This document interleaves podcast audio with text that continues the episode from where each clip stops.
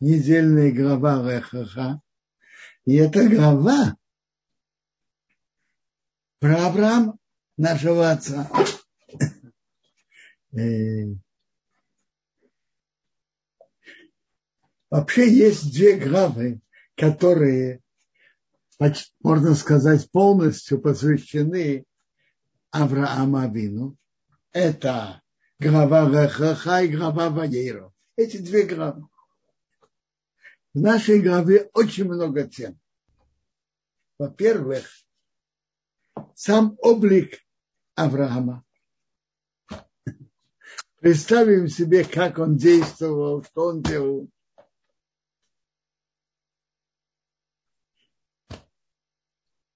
То, что Бог с ним говорил, испытания Авраама, и что означали действия, которые Бог велел делать Аврааму, и он делал. Значит, начнем с кто, как, кто был Авраам.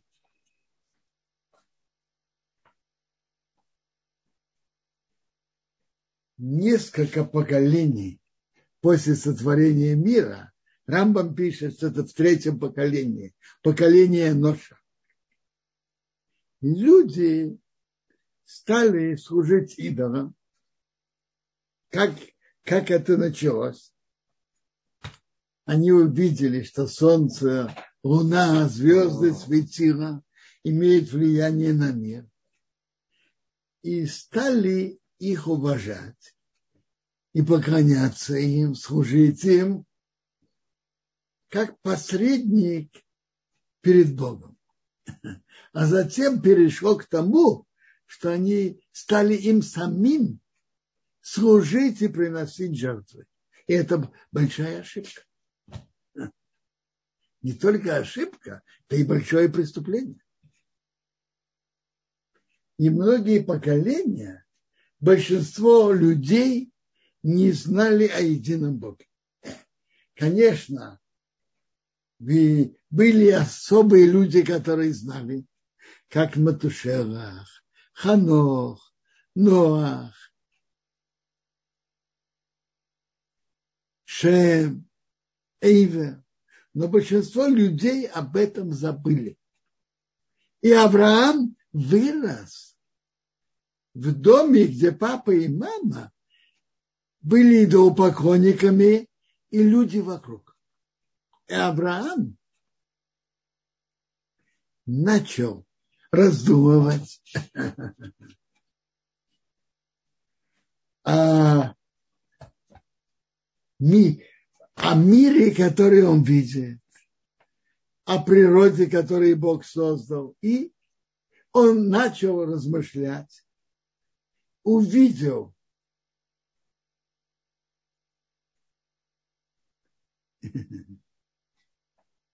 он увидел удивительную гармонию в природе, особенно в живой природе, в растительной, в растительном мире, и в живом природе удивительная гармония, удивительная сложность, сочетание между животными и, и растениями там, где они проживают.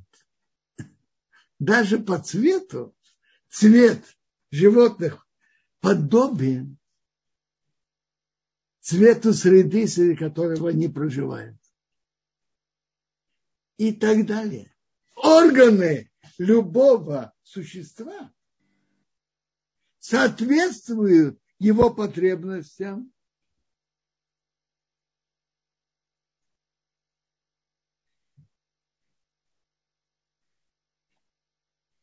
И, например, глаза человека, глаза стрекозы и глаза лягушки совсем другие. Они работают совсем по-другому. Их потребность другая, их функция другая. И удивительно, что каждое живое существо, его органы соответствуют его естественным нуждам. Это же удивительно. И так далее, и так далее. И он пришел к выводу, что есть один Творец и Создатель природы. И он стал это распространять людям. То Бог помог Руфаше и Мата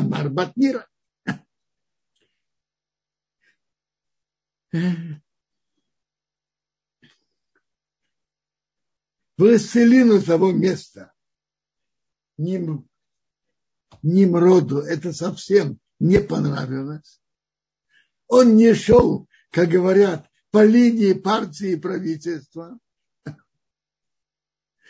И он его арестовал, потом вызвал на ковер, предложил ему либо ты погоняешься моему идолу огню, либо я тебя брошу в огонь.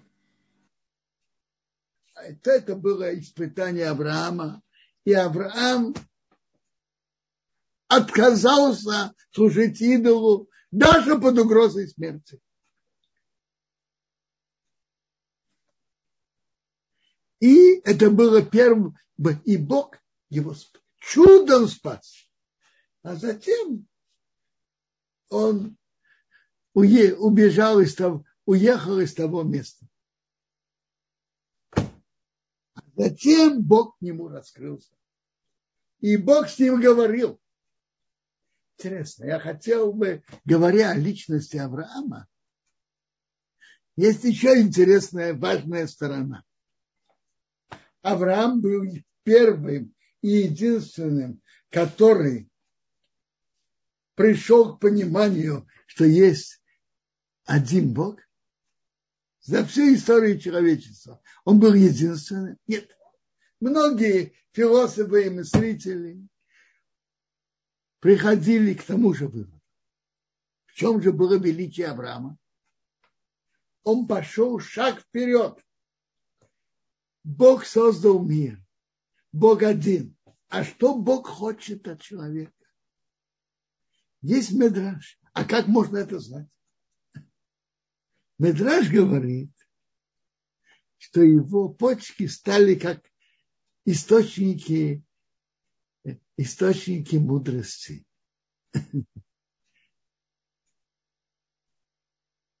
И он начал думать об этом, и пока Бог ему раскрылся и говорил с ним, и сообщил, что Бог хочет от человека. Наша глава начинается от приказа Бога Аврааму «Иди себе». Из твоей страны, сказал Бог Аврааму, иди себе, и твоей страны, и твоей родины, и из дома твоего отца, в землю, которую я тебе покажу.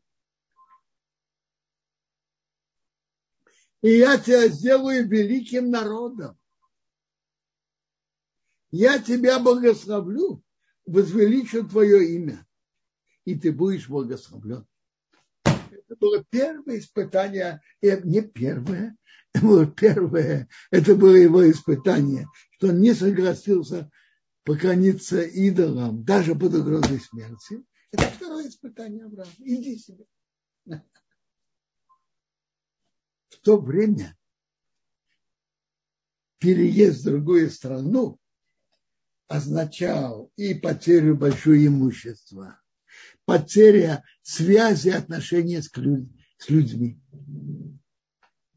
Там была совсем другая жизнь, чем сейчас.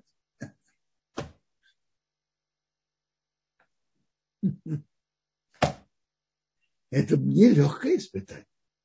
Авраам послушал Бога. А Бог, Бог ему сказал, я благословлю твоих тех, кто тебя благословляют, а кто тебя проклинает, я прокляну. И буду благословляться тобой все племена земли. Бог сказал Аврааму, Авраам послушал, и Авраам пошел, как Бог ему сказал. И с ним пошел Лот. Аврааму было 75 лет, когда он вышел из Харана. В конце прошлой главы написано, что Терах, отец Авраама, взял Авраама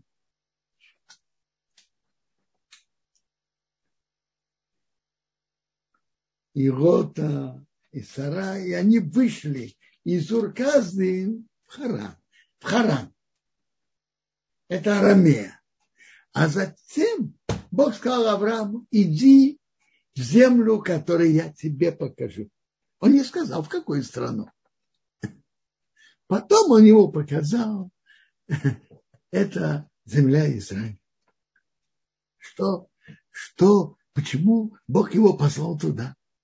Потому что это особая земля Израиль имеет особое духовное качество.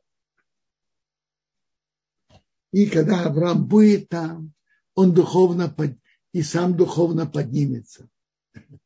Ну и в дальнейшем мы знаем особенные качества земли Израиля. Приводится по последующие годы, что пророки могли стать пророками только в земле Израиля. Вне ее они не могли начать пророчествовать. Если они уже начали пророчествовать, они могли продолжать и дальше, вне земли Израиля. Но начать говорить пророчество они могли только в земле Израиля. Это особое место, святое место, место пророчества. И Бог ему говорит, иди туда. Но это было нелегкое испытание. И Авраам его прошел.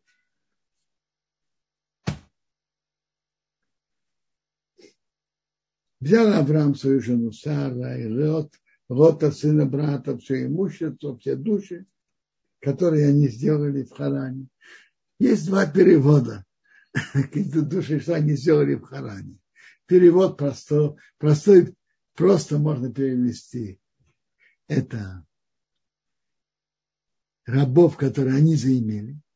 А второе объяснение – души, которые они приблизили к вере в единого Бога. И вышли идти в землю к нам, пришли в землю с нами. Авром прошел по стране до места Шхем, до Илейморе.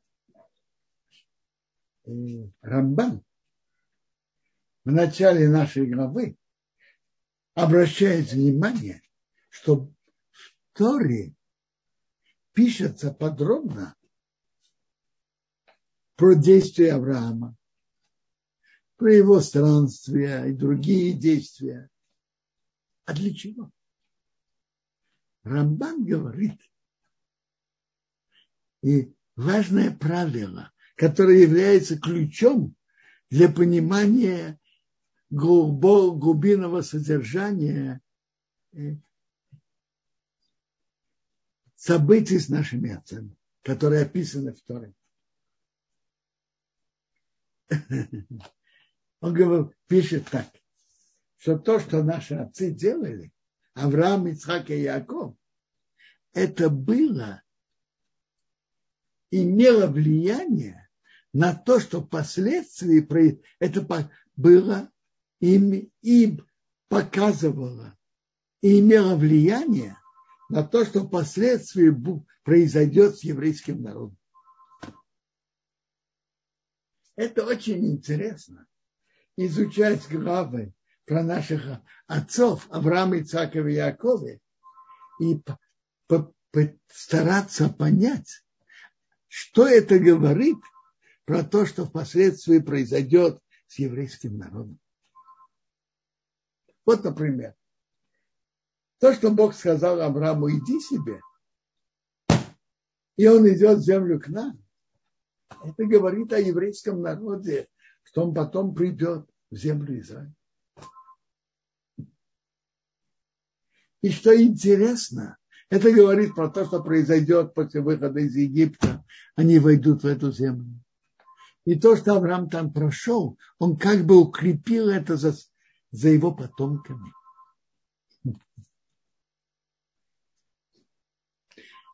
Любопытно, что и даже те места, которые Авраам зашел раньше, еврейский народ зашел, зашли раньше. Шхем на севере туда, с той стороны они вошли, перешли Иордан.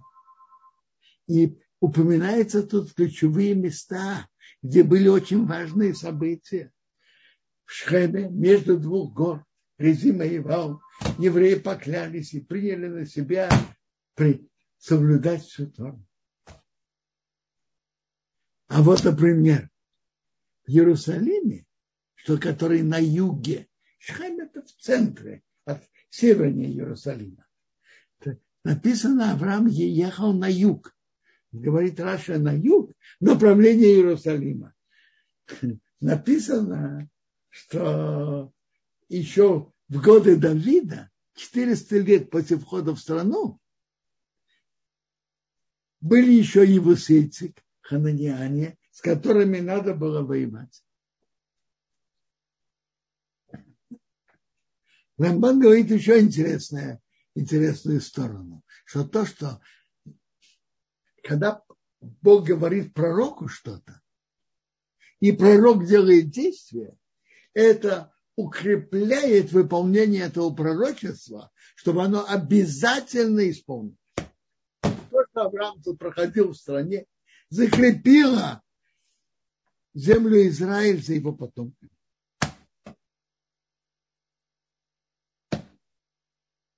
И Авраам там написано, взывал во имя Бога, приближал к себе людей, рассказывал о том, что есть один Бог и влиял. И Авраам ехал на юг.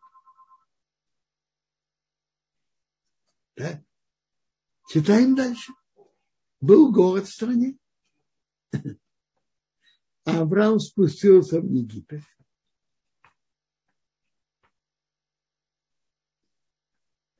пережить там, потому что был тяжелый голод в стране.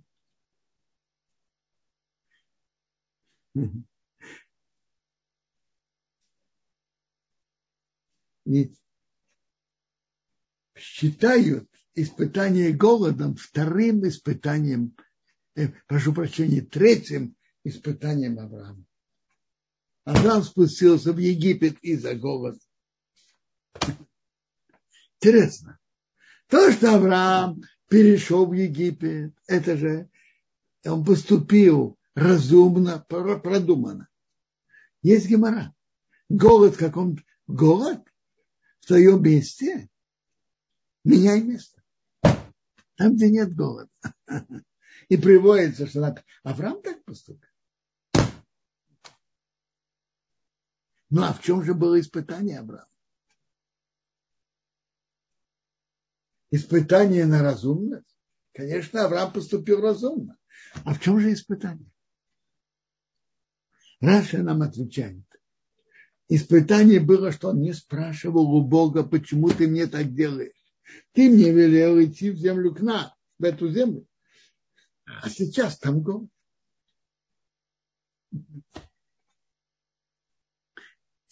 Это, не, это испытание. Сначала он, Авраам знал и чувствовал и понимал, что Бог знает, что он делает, и поэтому он ничего не спрашивал и не имел претензий на Бога. Не было у него никаких вопросов. Это испытание. Испытание, испытание сердца. И было когда он приблизился войти в Египет, он сказал своей жене Сарай, вот я знаю, что ты красив, женщина красивая, а Египт, когда ее увидят тебя египтяне, скажут, твоя это его жена. Убьют ее, меня, а тебя оставят. Авраам намеренно говорит, коротко, оставит на позор, как красивую женщину. Когда в Египте были темнокожие, а тут красивая женщина.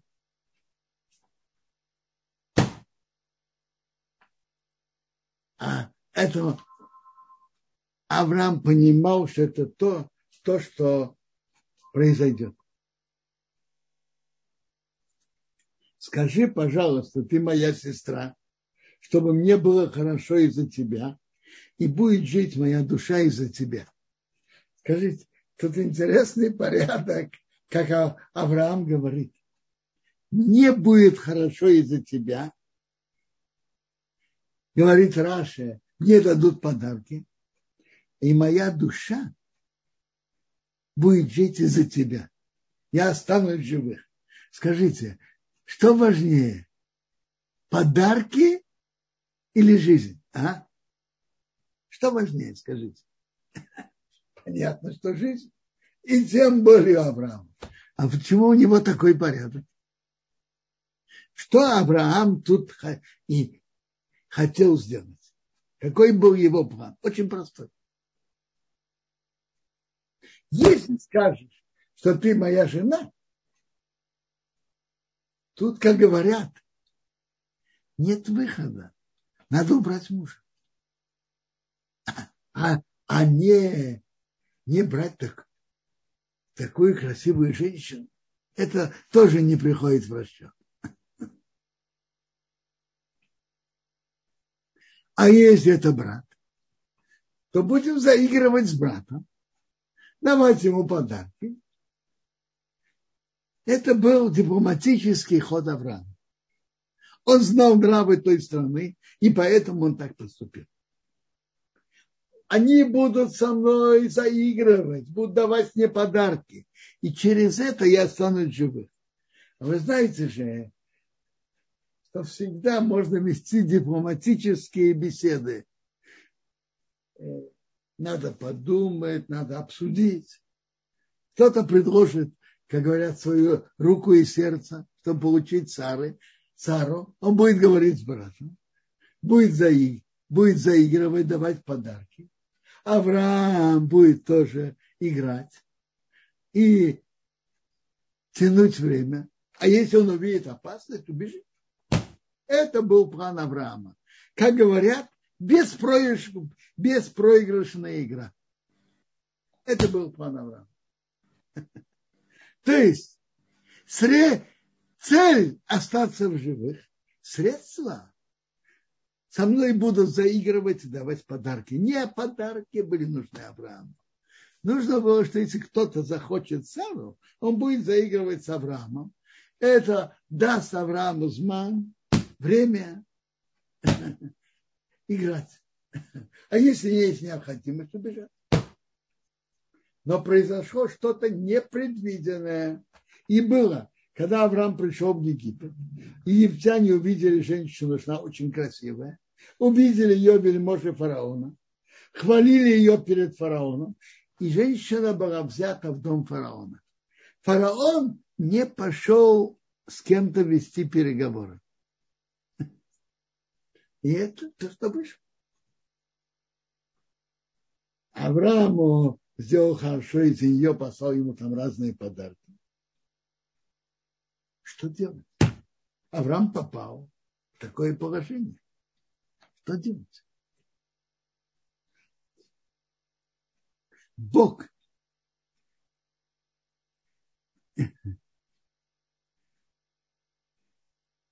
принес Нагаим принято переводить проказу на фараона, большие, большую проказу на его домашних и за сарай жену Авраама. И он не, не смел и не мог к ней приблизиться. Тут Бог вмешался.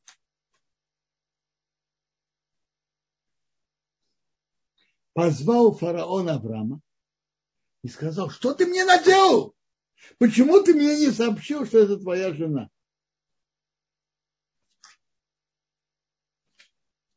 Что значит, почему ты мне не сообщил? То, что Авраам сделал, он понимал, что это разумно сохранить себе жизнь. Но почему мне, как фараону, благородному человеку, ты лично не сообщил, что это твоя жена. Ну, скажите, Авраам мог ему что-то ответить? Он что должен был ему сказать? Послушай, фараон, по моему ощущению, ты такой же безнравственный, такой же подлец, как и все другие жители, это Авраам должен был ему ответить, скажите. А? Поэтому Авраам молчит. Почему ты сказал, это моя сестра, и я взял ее себе в жены, а теперь вот твоя жена, бери и уходи. Почему бери и уходи? Я знаю нравы нашей страны. И оставаться тут с самой красивой женщиной, я, как фараон страны, не могу обеспечить твою безопасность. Бери и уходи. Я не могу обеспечить твою безопасность. Между прочим, послушайте, кто кого выговаривает. А? А, а фараон выговаривает Авраама, Авраам молчит. Может быть, вы это встретите в реальной жизни. Кто кого выговаривает, кто достойный, а кто недостойный. А? Происходит подобное в жизни, к сожалению. Приказал на него фараон людей, проводили его и жену, и все, что у него. Так это было следующим испытанием Авраама. Первое испытание, что он не согласился служить идолам когда Немрод его заставлял, и был готов идти в огненную печку, но не служить идолам. Второе испытание идти себе, это совсем непросто. И надо понять, что в то время не было ни связи, ни таких транспортных возможностей и так далее. Это было тяжелым испытанием. Третье, голод, как мы уже сказали, что испытание было что Авраам не пошел спрашивать у Бога. Почему мне, на меня это приходит? Четвертое испытание. Это что взяли Сару, жену Авраама к фараону. А в чем тут испытание? В чем испытание? А? как сейчас принято говорить, Авраам вообще тут не контролировал события. Он ничего не мог делать. В чем испытание? Испытание, когда человек может поступить так, а может поступить по-другому. И он выбирает и поступает верно. Это испытание.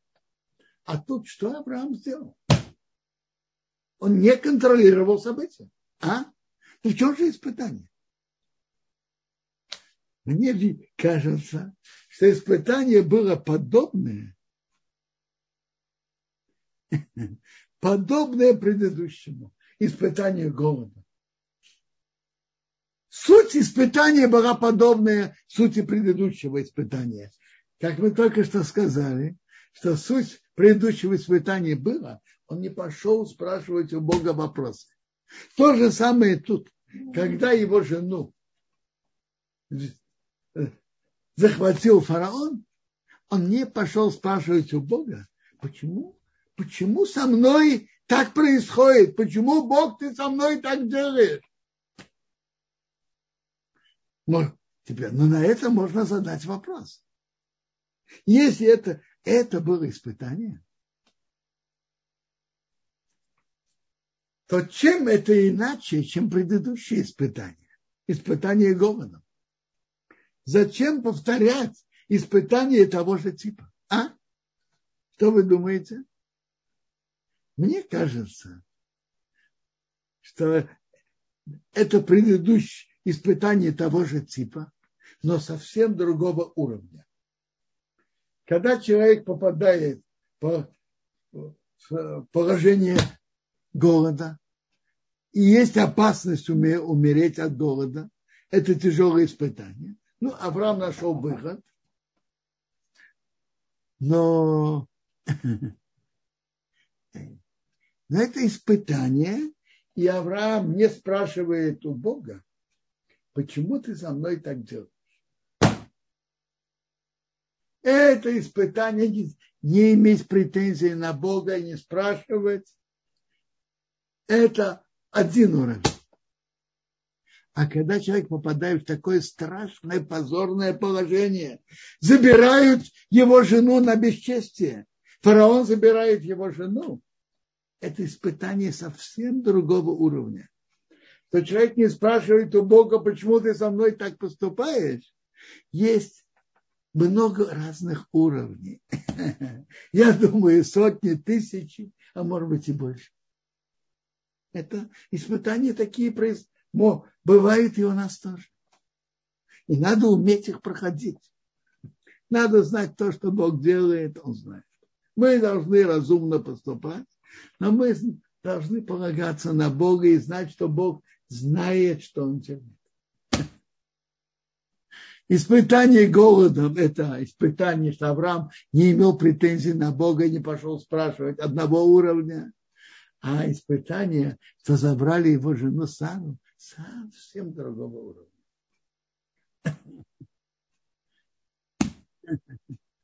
Говорят,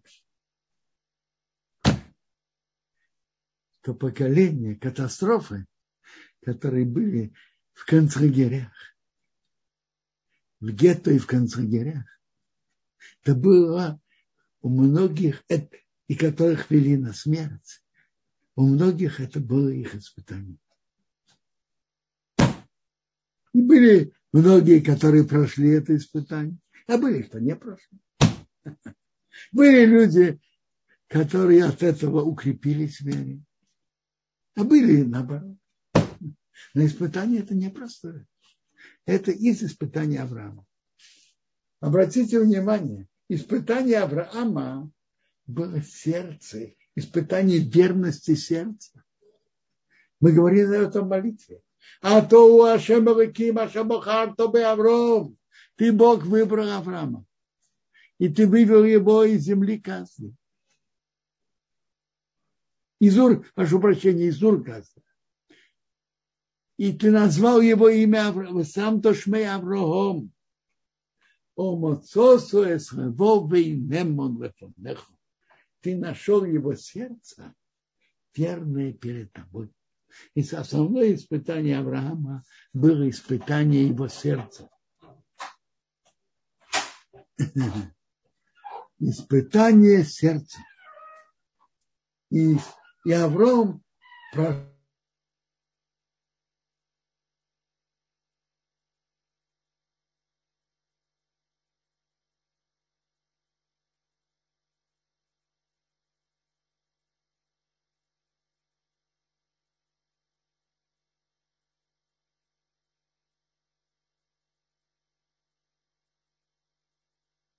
прекрасно испытание. Хасиды рассказывает история, что жил был один хасид или ребе, и он жил долгие годы.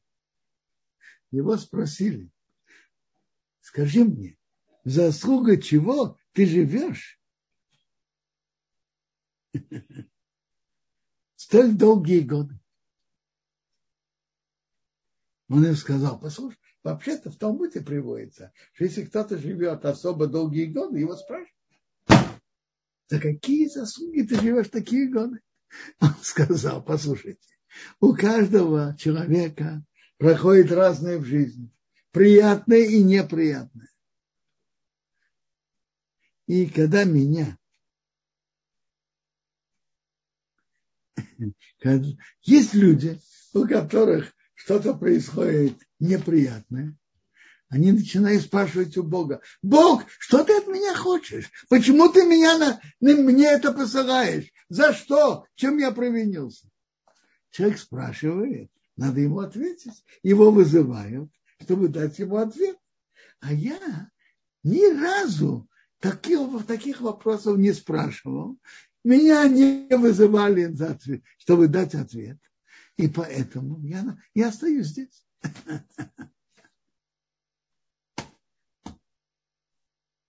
Интересно. Рабхаим из Воложина в своем комментарии на перке а вот говорит интересную и глубокую мысль, что испытание Авраама дало новые силы и потенциал его потомкам пройти подобные испытания. Бывает, человек вдруг хочет приехать в землю Израиля. Откуда это? Переехать. Хотя у него все нормально в своей стране. Почему он это делает? Потому что он из потомков Авраама, а Бог сказал Аврааму, иди себе в землю, в землю к нам.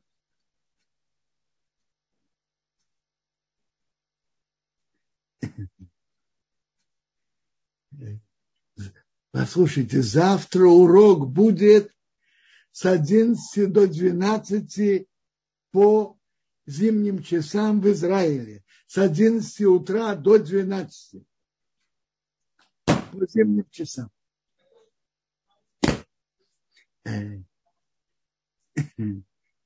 То же самое.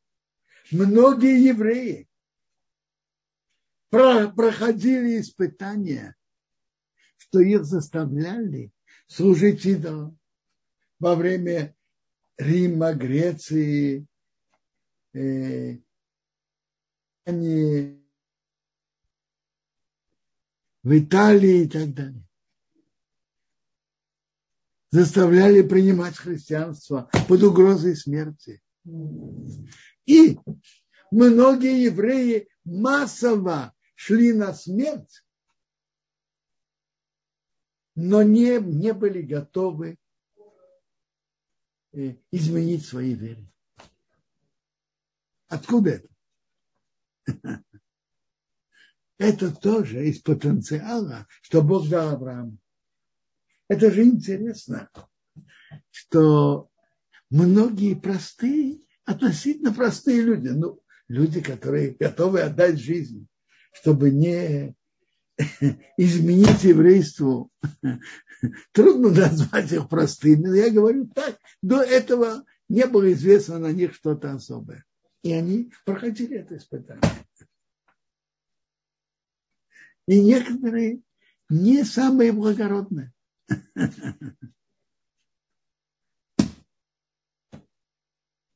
И то же самое испытание не спрашивать вопросы, почему Бог так делает, это то, что Авраам это прошел, он дал нам добавочные силы, добавочный потенциал.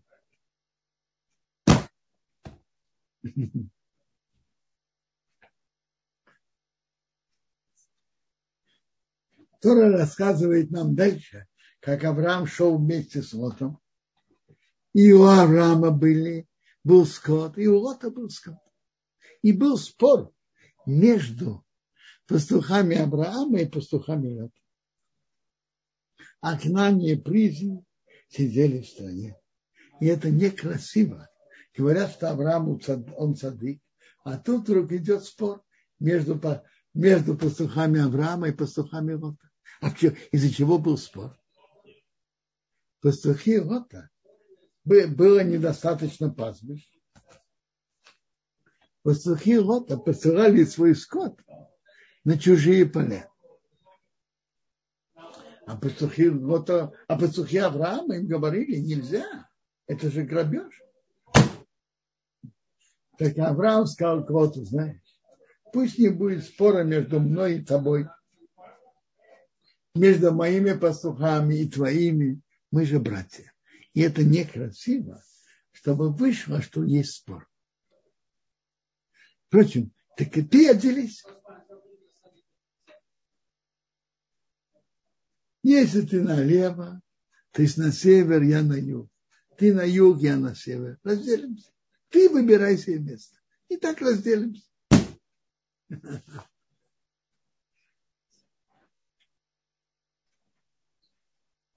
Вот посмотрел и увидел долину Иордана, как она прекрасно орошается, как все прекрасно растет, какие овощи, как, как прекрасно все растет. Это были Сдом и Амура. Там все прекрасно росло. Видите? А, а то люди, и Год выбрал себе эту долину Иордан, и они разделились. Авраам сидел в земле к нам, а Лот сидел, проживал в городах долины и ставил себе палатки до с дома. По-простому они разделили по месту проживания. Но в глубине этих, этого разделения лежало, что они разделились по своему подходу порядка э, предпочтений. У Лота экономическое было на первом месте. Прекрасно растут овощи и фрукты. Прекрасно. А, а, а то, что там живут такие, такие испорченные люди, как жители из дома, это, это вот он не мешал. Это его не интересовало. А Авраама главное было, дух, было, было духовное. Интересно, у каждого из нас может произойти вопрос. Порядок предпочтений, что на первом месте, что на втором. Духовное или материальное. Они разделились. Не только в деле, они разделили свою подходу к жизни.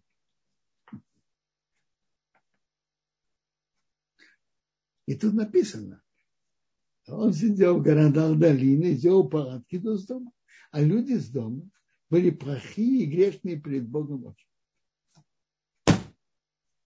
Бог сказал к Аврааму, после того, как кот от него отделился, подними твои глаза и посмотри с того места, где ты там, на север, на юг, на восток и на запад.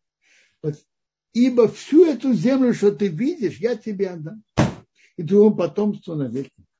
Я сделаю твое потомство, как пыль земли. Если может человек пересчитать пыль земли, твое потомство тоже можно будет пересчитать.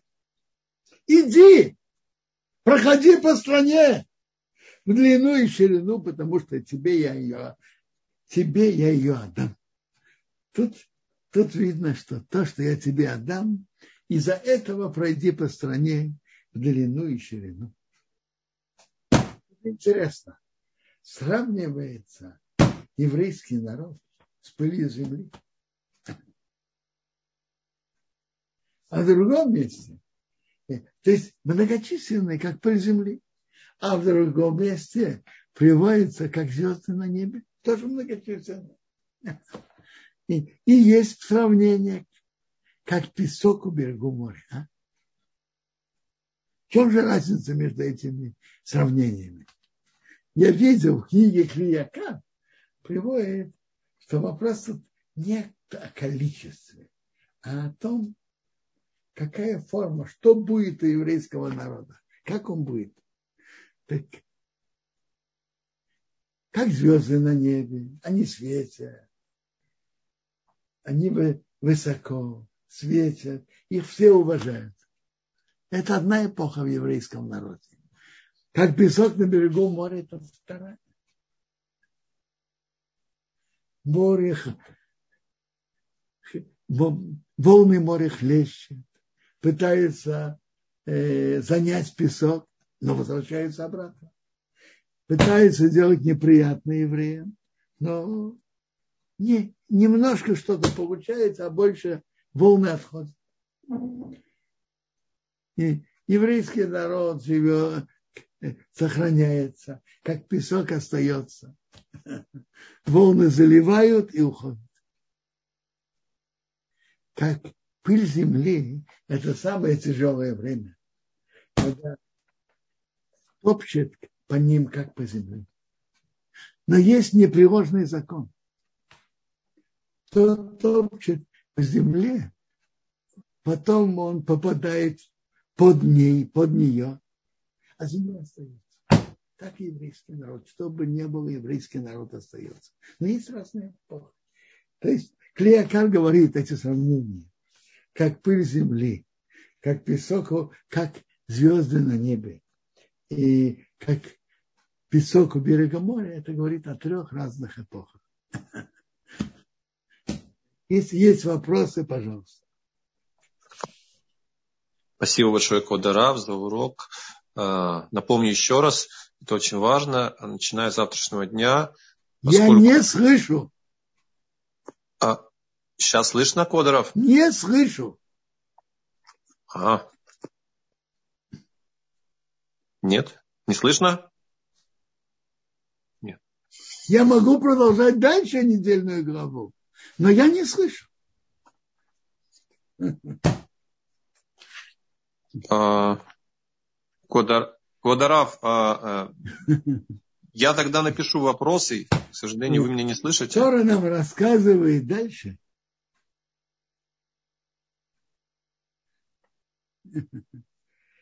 Было в дни Амротова царя Шина, Арьох царя Ласа, Дугаимер царь Ирам, и Тидау царь народа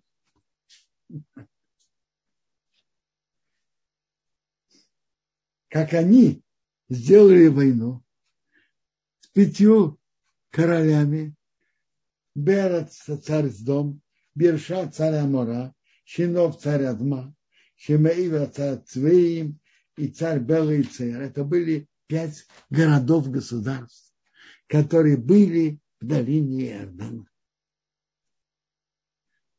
А потом на этом месте, как пишется дальше, стало, стало мертвое море. Дальше в следующей главе будет рассказано про Сдом и Амора, как они себя вели, и что с ними потом произошло. А на их месте сейчас мертвое море. Кто-то рассказывается, что было до этого. Четыре царя пошли воевать пятью царями. Из-за чего была война?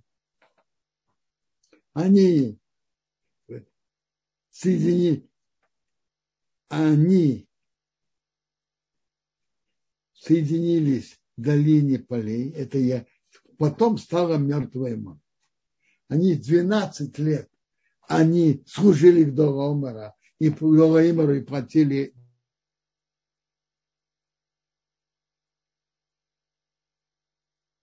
дань. Чок Доломара царями разбили по дороге разных великанов.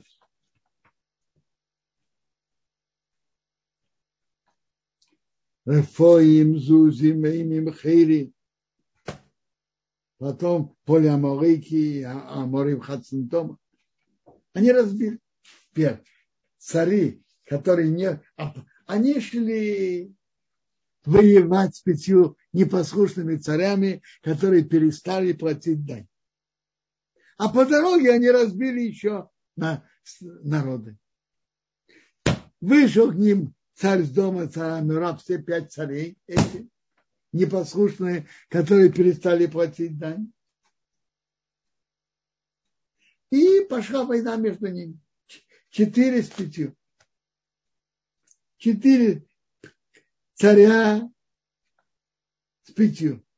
А там были ямы и глины, убежали с дома род туда упали, а другие, оставшиеся, бежали на гору. То есть четыре царя разбили пять полностью. Разбили. И они взяли все имущество с дома Аморав, все еду и пошли. Взяли и Лота его имущество. Бра, родственник Авраама и пошли. Ушли. А он находится в доме. Почему его взяли в плен? Он был в доме. Пришел беженец, сказал Авром. Он услышал, что пленен его брат, то есть родственник, и он взял своих воспитанников, вышел на войну. А эта история тоже очень интересная. Первый вопрос, который... Так он вышел с ними на войну. Вопрос, а как? Почему он вышел на войну? на что он полагался, и имел ли он на это право. Человек должен беречь свою жизнь.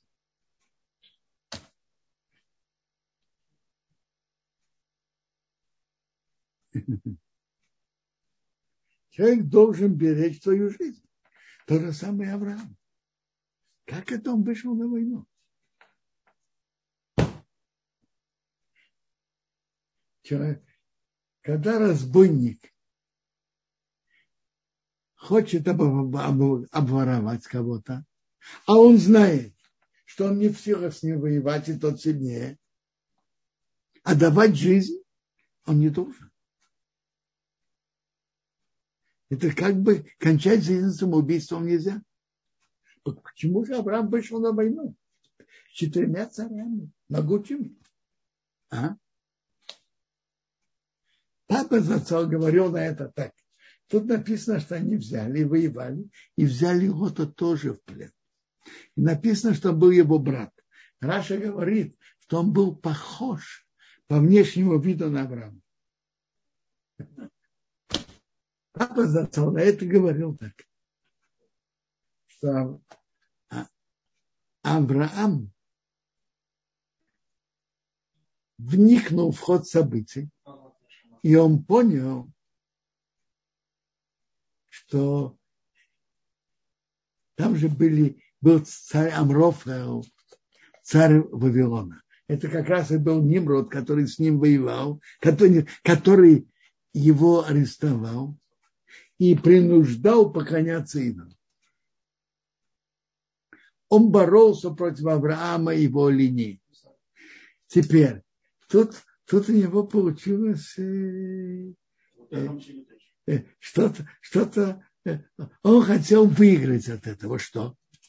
Он возьмет Лота в плен. А Лот был очень похож на, по виду на Авраама. Он делает большое собрание.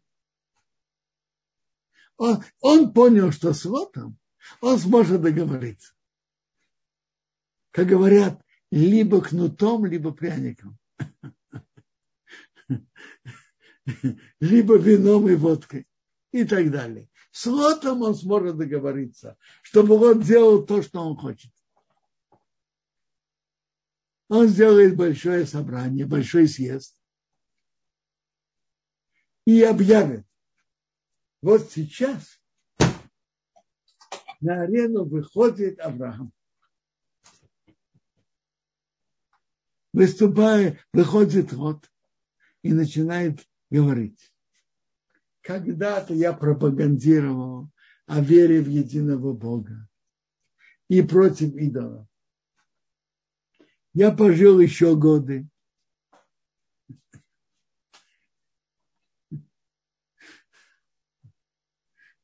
Изучил дарвинизм, изучил еще и пришел к выводу, что Нимрод прав. И вот теперь я заявляю перед всеми, что я сожалею и передумываю о том, что я когда-то говорил. Представляете себе, это будет осквернение имени Бога. И Авраам понял, что это может, что это должно произойти. И это то, что Ним, Нимрод, Амрофов Нимрод хочет использовать эту ситуацию. И поэтому он взял Лота в плен. А этого допустить нельзя. Будет осквернение имени Бога. И он решил, что он должен выйти на войну чтобы этого не допустить. И раз это так желано перед Богом, Бог поможет. Поэтому он полагался на Бога и вышел на войну. Как папа Зацал это объяснял. По-моему, красивый комментарий, интересный. Э, дальше написано, что погнался за ними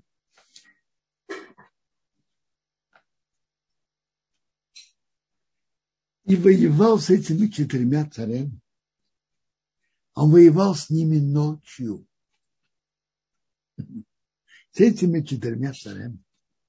Мы же упомянули слова Рамбан, что то, что делал Авраам, это показывает, что произойдет с его потомками. Так о чем это так и говорит? Рамбан говорит, я скажу близко к тому, что Рамбан говорит. Амрофел, царь Шинар, Шинар, это Вавилон. Так написано. Ермияу.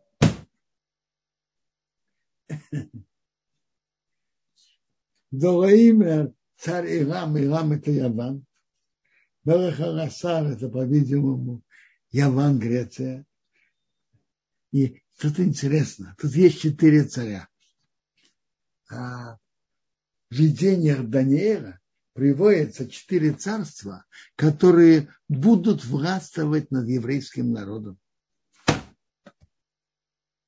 Четыре царства – это Вавилон, затем Персия и Мидия, затем Яван, Греция, а затем Рим, который разделилась на много разных стран.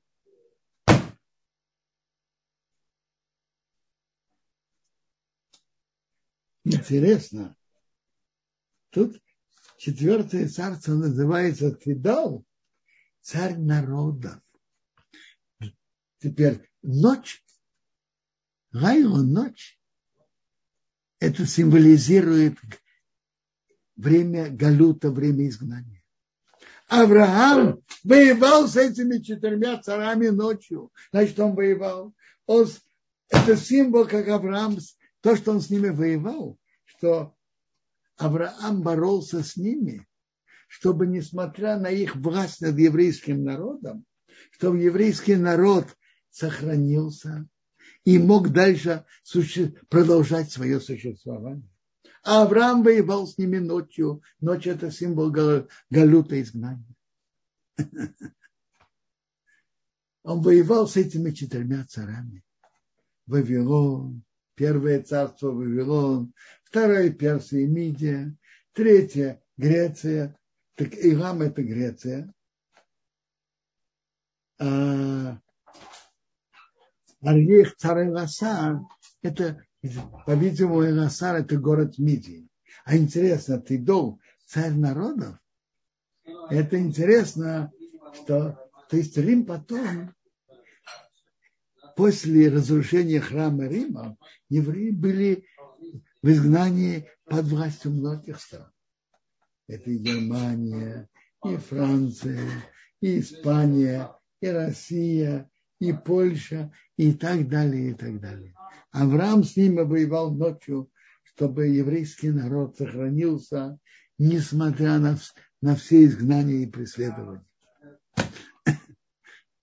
Так, так можно понять эту историю Авраама, как он воевал с этими четырьмя царями. Это для будущего.